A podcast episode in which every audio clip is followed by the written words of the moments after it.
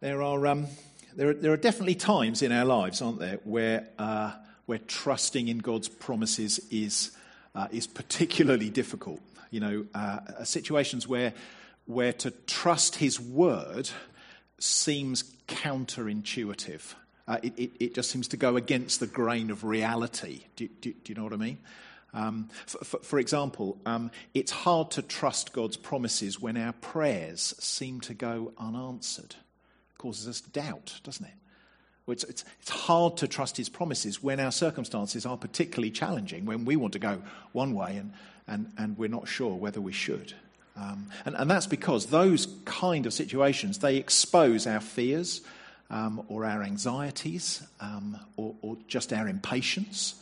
Um, and they make it so easy for us to imagine that we need to take matters into our own hands instead. And I think that's what's going on here um, in, in, chapter 16, and as we'll see, it has, it has disastrous results. Um, see, we, we might reasonably expect, you know, after the events of the last few chapters, if you've been tuning in, um, we might expect that Abram and Sarai's faith in, in God's promises now is going to be like sky high. Remember, God's made this, this momentous threefold promise to Abram back in chapter 12, hasn't he? And of course, with, with our New Testament glasses on, we know this is a gospel promise. It's a promise to put right what humanity's sin has messed up. Ultimately, it's a promise through one descendant of Abraham, the Lord Jesus, to build a new people, his, his church, a great multitude from all the nations, uh, to live in God's place in, in, in heaven, his new creation uh, under God's rule and, and enjoying God's blessing. That, that's where it's all heading, of course. That's the final fulfillment of God's promise through the, through the personal work of Jesus. But of course, part of the initial fulfillment of God's promise through, through Old Testament Israel involves God taking Abram and making him into the father of a great nation. Which, to state the blindingly obvious, means that Abram needs kids. You know, that's an essential part of the promise uh, isn't it? You can't father a great nation with no kids. Um, but of course, that's not a problem, is it? Because God has repeatedly promised him kids. Chapter 12, verse 7 To your offspring I will give this land. Chapter 13, verse 16 I will make your offspring as the dust of the earth. Uh, chapter 15, verse 5 So shall your offspring be, says God, as he invites Abram to count the stars if he can up in the sky. So, so God really couldn't have made himself clearer, could he? He has promised Abram offspring. This guy's going to have kids. And, and after the faith boosting events of the last few chapters, we'd imagine that, that, that Abram and Sarai's trust in God's promise now is going to be through the roof. Uh, sure, you know, chap- chapter 12, uh, their faith gets tested, doesn't it? And, and they fail uh, spectacularly. If you remember, they, they not only leave Canaan, where, where God had sent them to go to Egypt because of the famine, uh, but then they lie. They lie about Sarai being Abram's wife, and so she's taken by Pharaoh as his wife, and, and all because Abram's faith in God's promise failed. Failed in the face of, of fear, fear of what Pharaoh might do. But of course, since then, chapter 13, Abram has responded to his failure of faith, hasn't he, with repentance and renewed faith. And also, God has sought to strengthen Abram's faith by, by getting him to look, do you remember, north and south and, and east and west, and then reiterating his promise to him all the land that you can see, I'll give to you and your offspring forever. And, and, that's all before we got to chapter 15 last time, where, where God not only restates the promise yet again to, to Abram, but he, he confirms the promise, doesn't he, with this, this graphic visual aid of, of him walking alone through these, these cut up animals. it's to, to kind of indicate to Abram that if God doesn't keep his, his promises, may he be cursed and cut up like, like these animals are. So it's, it's God's unilateral, unconditional covenant commitment to keep his promises, isn't it?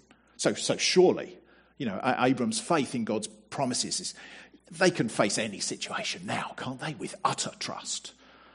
Hmm, not really. Um, because here in chapter 16, we see their faith stumble again. And, and in a situation that, despite how it appears, is actually not so very unlike the situations that we face too in the tough realities of, of our lives. And so there's a warning. uh, I think, that's implicit through this a, a, warning for all people of faith, children of faith, like, like Abraham and like, and like us. And it's the warning, I guess, uh, the Apostle Paul puts it in 1 Corinthians 10 12. If you think you're standing firm, well, take heed that you don't fall. Uh, and if you look at verse 1 um, uh, of uh, chapter 16, you, you, can see the situation that they're in, can't you? Chapter opens with it. Now, Sarai, Abram's wife, had borne him no children. So Abram's got repeated promises, but he's got no kids. And, and this is an issue actually the writer of Genesis wanted us to know about way before that, that the promise to Abram was even made. So, so back in chapter 11, verse 30, he tells us now Sarai was barren, she had no child. But, but the fact that his wife was unable to have children hasn't stopped God from promising uh, children to him repeatedly. But, but Abram's been waiting and waiting, and, and nothing has happened. Now, of course, you expect a bit of a wait, don't you? Um, but notice in verse 3, it's now been 10 years since they first obeyed God's call and moved to Canaan. And, and you know, when you're, when you're no spring chicken, um, and actually you've got a history of not being able to conceive, well, despite having promises of children, those are going to seem like 10 incredibly long years, aren't they? we, we, can, we can actually imagine that being especially painful, I think, for Sarai.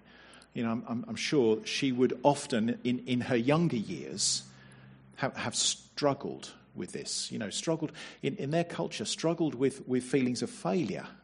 I think of not being able to give to Abram the children that, that were such a, a, crucial thing in the ancient world for giving you your status, your, your place in society. All of those things were tied up with your, your dynasty, your family line.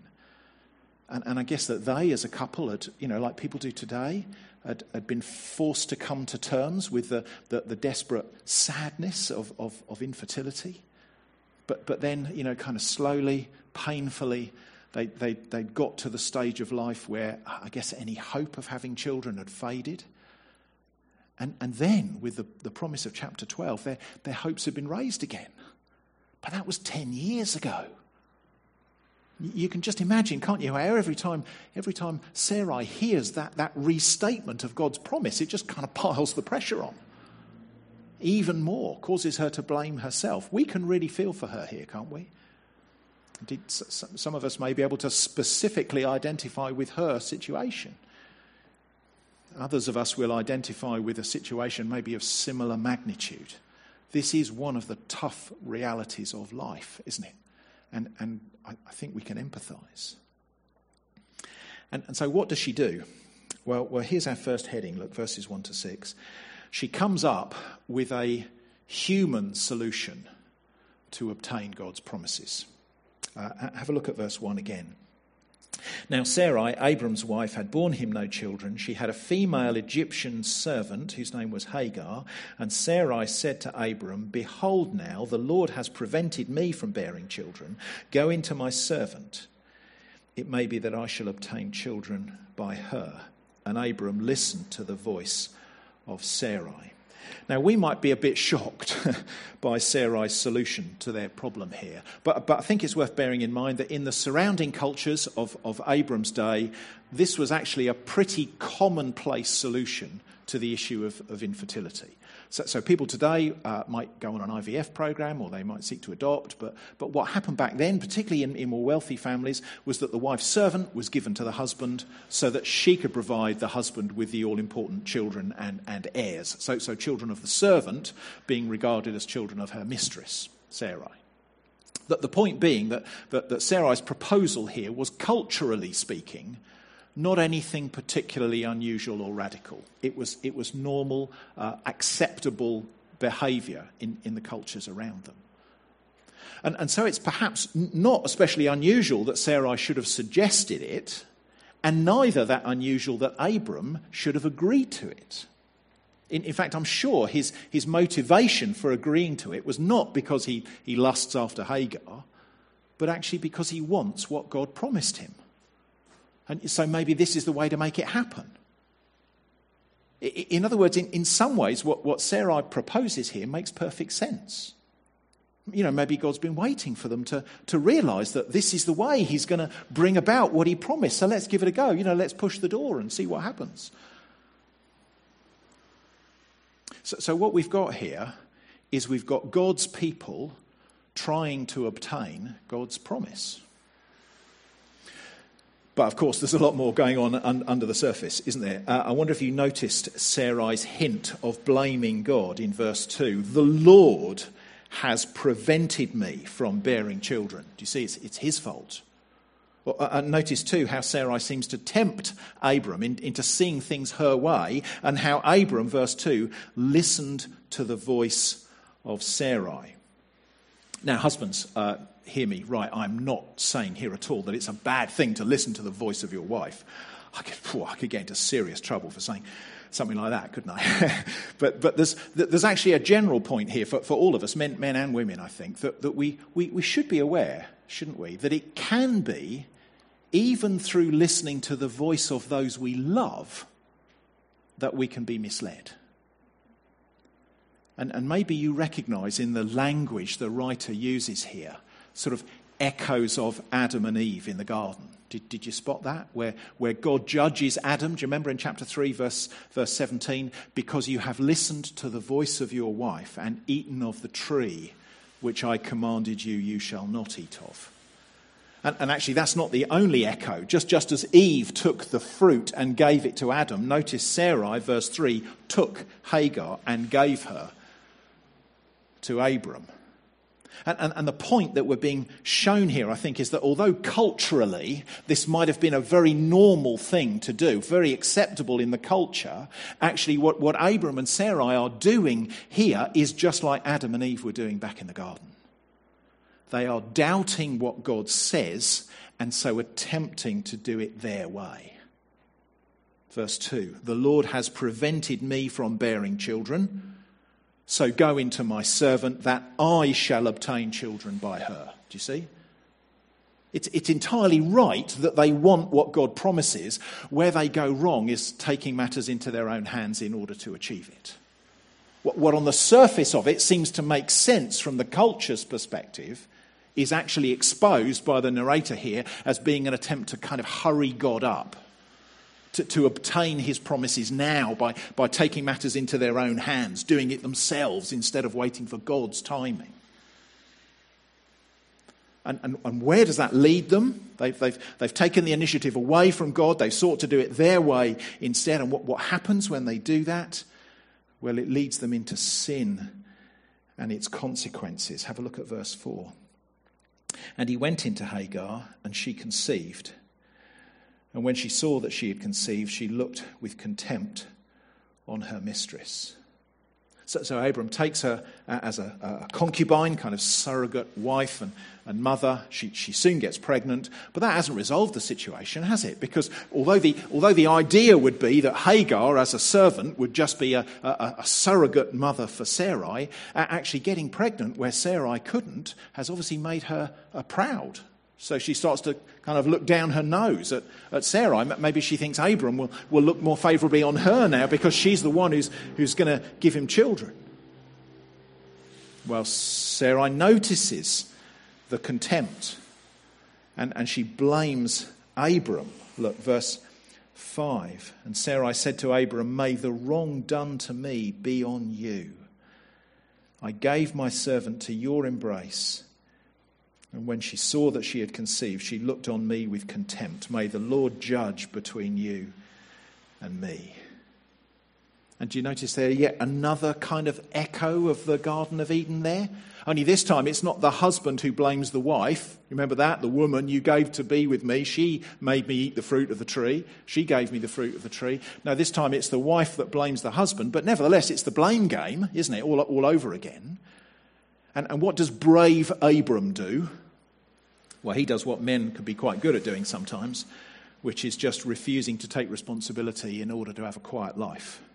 Verse 6 Well, she's your servant. You handle it. Do what you want with her.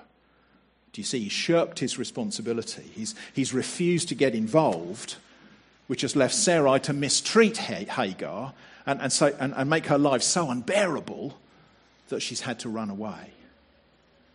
In, in other words, friends, what looked uh, in the world's eyes as being a sensible plan is actually shown to be a sinful plan and with sinful consequences.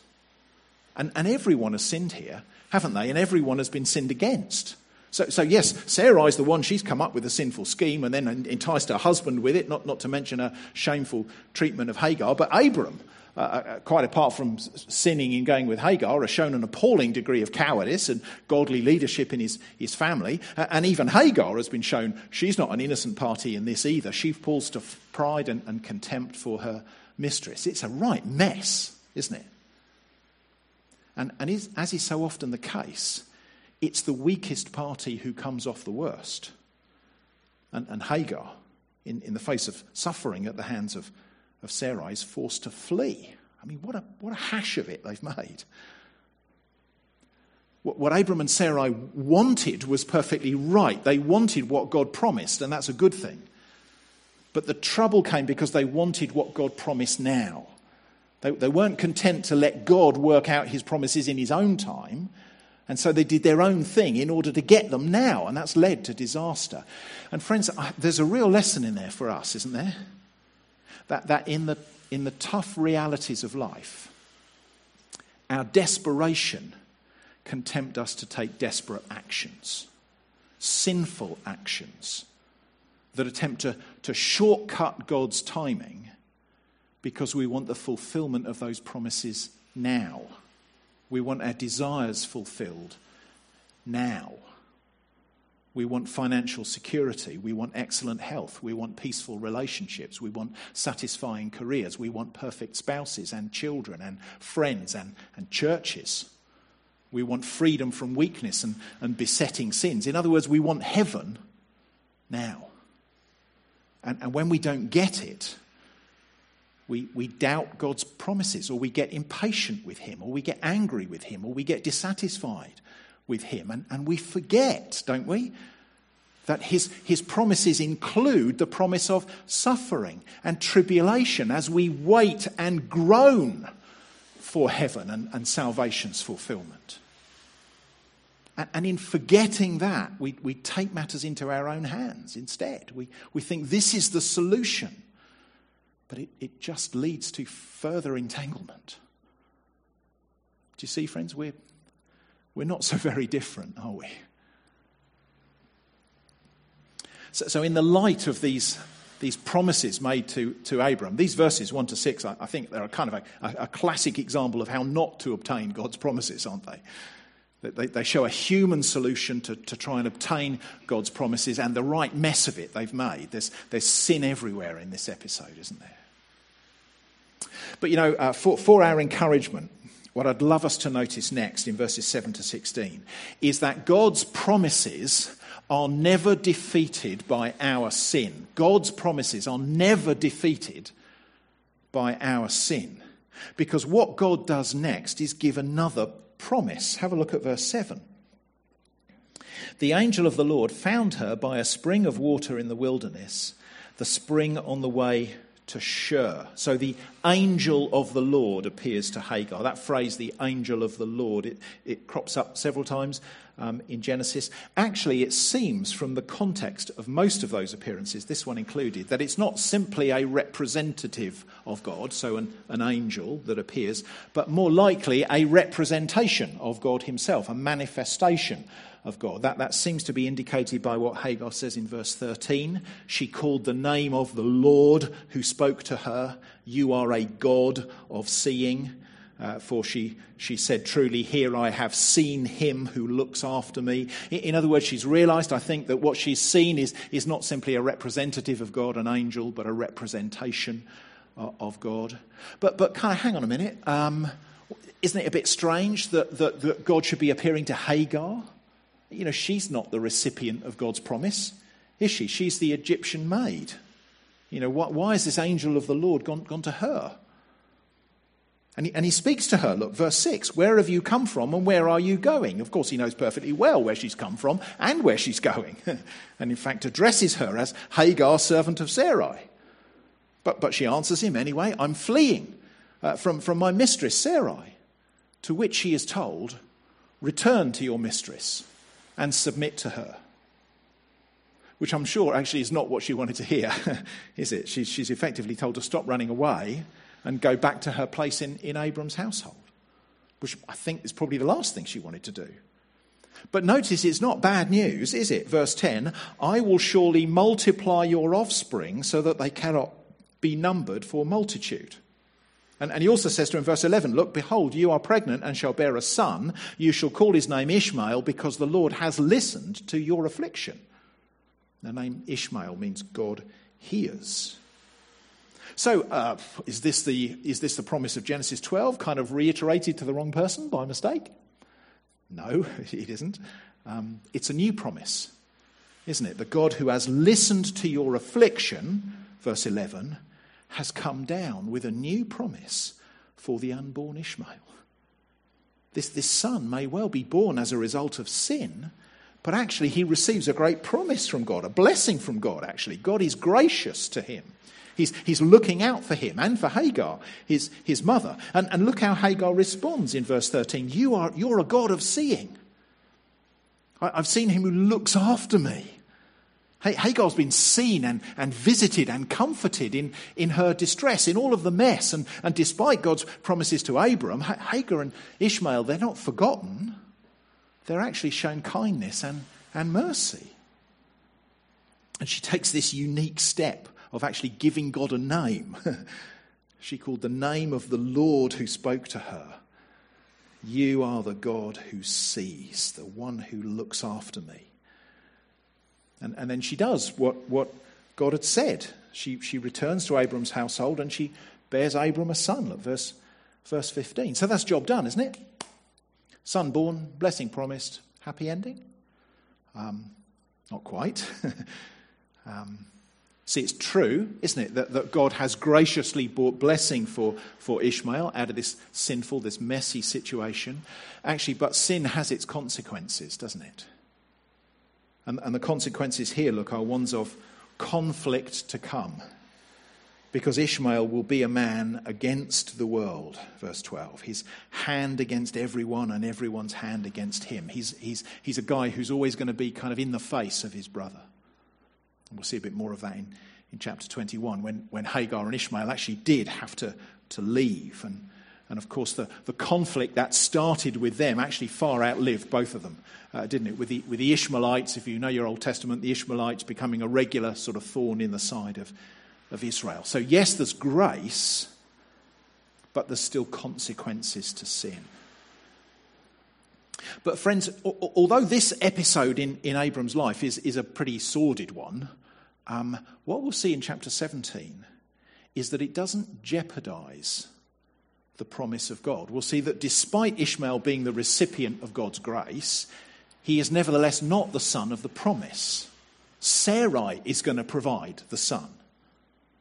You see, nothing, not even their gross sin, nothing can stand in the way of God's promise. He's said he will do it, and nothing can stop him from being faithful to his word. There's another son coming.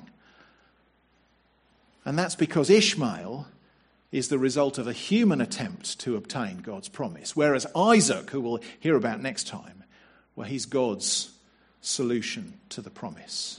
And it will be through him that God will move his promise forward. But what a fabulous thing, friends, isn't it? Nothing, not even our sin, can stand in the way of God doing what he promises. So, how do we apply this passage to ourselves then? We, have we, seen how Abram and Sarai have sinfully tried to obtain God's promise now using purely uh, human solution. But what is the right way? What's the right way for us to obtain God's promise? What's God's solution to obtain his promises? Uh, maybe you could turn with me to Galatians chapter 4 um, in the New Testament. I'll, I'll, put some of it up on the screen as well. Uh, and uh, uh, Galatians chapter 4 and verses 21 to 26. So this is the Apostle Paul. Tell me, you who desire to be under the law, do you not listen to the law? For it is written that Abram had two sons, one by a slave woman and one by a free woman. But the son of the slave was born according to the flesh, while the son of the free woman was born through promise. Now, this may be interpreted allegorically or figuratively. These women are two covenants. One is from Mount Sinai, bearing children for slavery. She is Hagar. Now, Hagar is Mount Sinai in Arabia. She corresponds to the present Jerusalem, for she is in slavery with her children. But the Jerusalem above is free, and she is our mother. That's not an easy passage to understand, isn't it? Paul's making quite a sort of technical uh, argument there. I, I, think we haven't got a lot of time to get into the details. But what ought to be clear, uh, at least for us, is that Paul there is using Ishmael to represent everyone who tries to obtain God's promises themselves. Do, do, do you see that? He's, he's saying that Abram's two sons stand for two ways to get God's promises. You, have got one son, verse, uh, verse 23, uh, there, Ishmael, the son of the slave woman and, and he's born according to the flesh. In other words, he's born as a result of, of Abram and Sarai's uh, human solution, their sin of taking matters into their own hands. And, and, and so he represents here kind of man's ways, humanity's ways to get God's promises.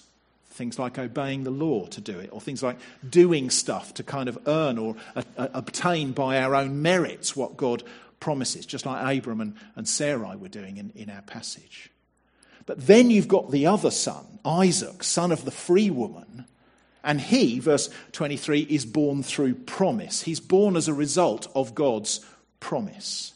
And, and, so he represents God's ways to get God's promises. In other words, by, by trusting in Christ. In other words, it's those who trust in Christ who are the children of the promise.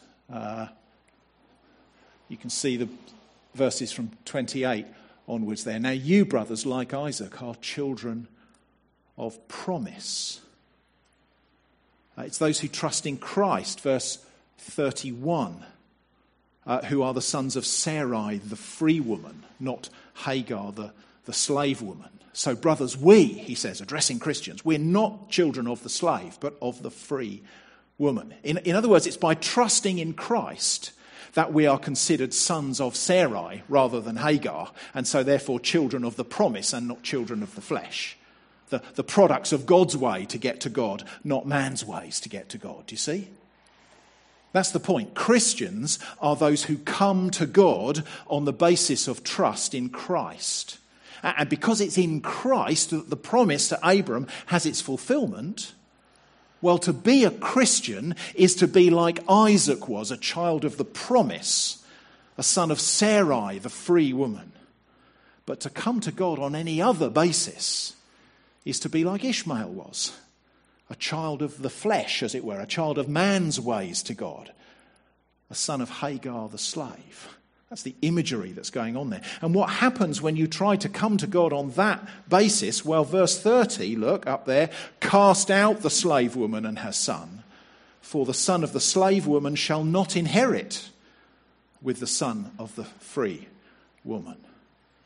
To, to attempt to obtain the promise of God through any other way than through trust in Christ is to not inherit the promise.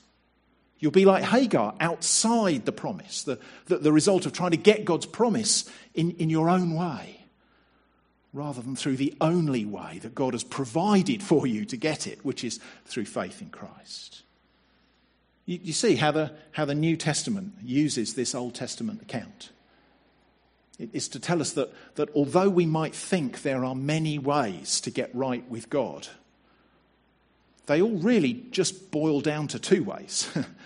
There's man's way of trying to get right with God, whether through some religion or whether through good works or whatever, it doesn't really matter. And then there's God's way to get right with Him, which is through faith in Christ. And Paul's point here is that only one of those ways actually works. So, friend, if you're trusting in man's ways to get right with God, if, if you're imagining that you can earn your way to obtaining God's promises, you know, through doing good stuff or religious behavior or, or whatever it might be, well, by doing that, you're actually discounting yourself from obtaining God's promises. So God's word here says stop doing that. Whatever you do, stop doing that and instead trust in Christ alone to give you as a gift the promises of God, the salvation that is found only in Him. But there's an application here as well for, for those of us, most of us, I, I guess, who are already Christians too, isn't there? Because isn't it just so easy for us to declare that we are trusting God whilst functionally coming back to our, our default position of trusting ourselves? Um, uh, for example, have you, have you, ever noticed yourself uh, kind of failing in some area and then trying to make up for it by sort of being a bit extra vigilant in your prayer life or you know, going to growth group a bit more often or, or, or something? In other words, doing good things, but, but for, for bad reasons. Doing, doing good things as compensation for something that you feel guilty about. Or, or because we think that God will be especially pleased with us if we do that. You know, we, we can be, can't we, um, sort of hard workers in the church because we think that that will somehow earn us brownie points with, with Him. Or, or we can do something that our, our, sinful desire wants to do and, and think that if we do a bit of extra service afterwards or something, it will kind of balance it out. It's, it's so subtle, actually, isn't it? But, but although theoretically we're trusting in Christ to give us the promises of His word, actually, functionally, we can, we can so easily tip into thinking that we can achieve it in our own strength.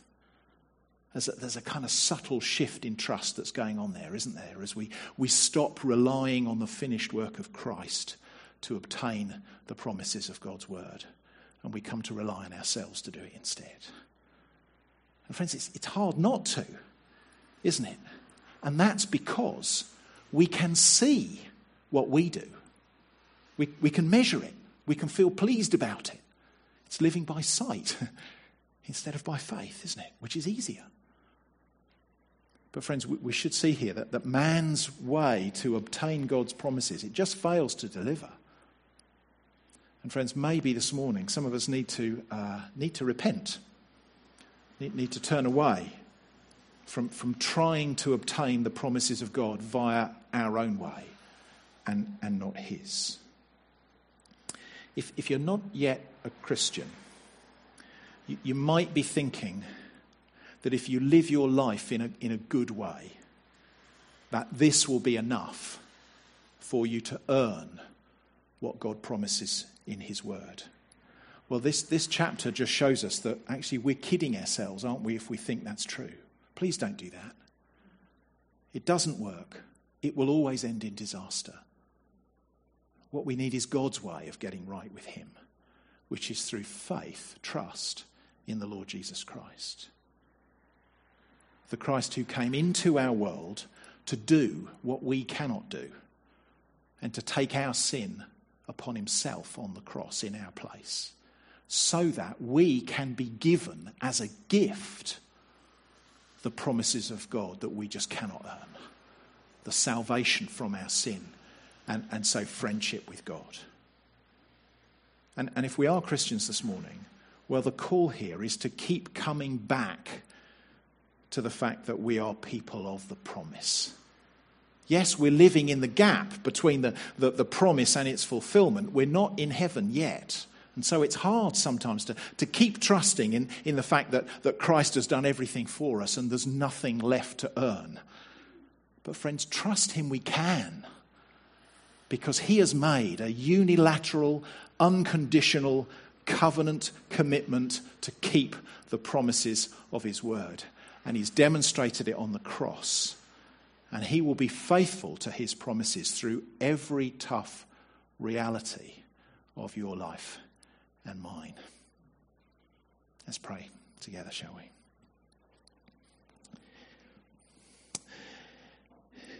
Father, you know that it's. Um, it's hard for us to keep trusting you when, when we live in the gap between promise and fulfillment.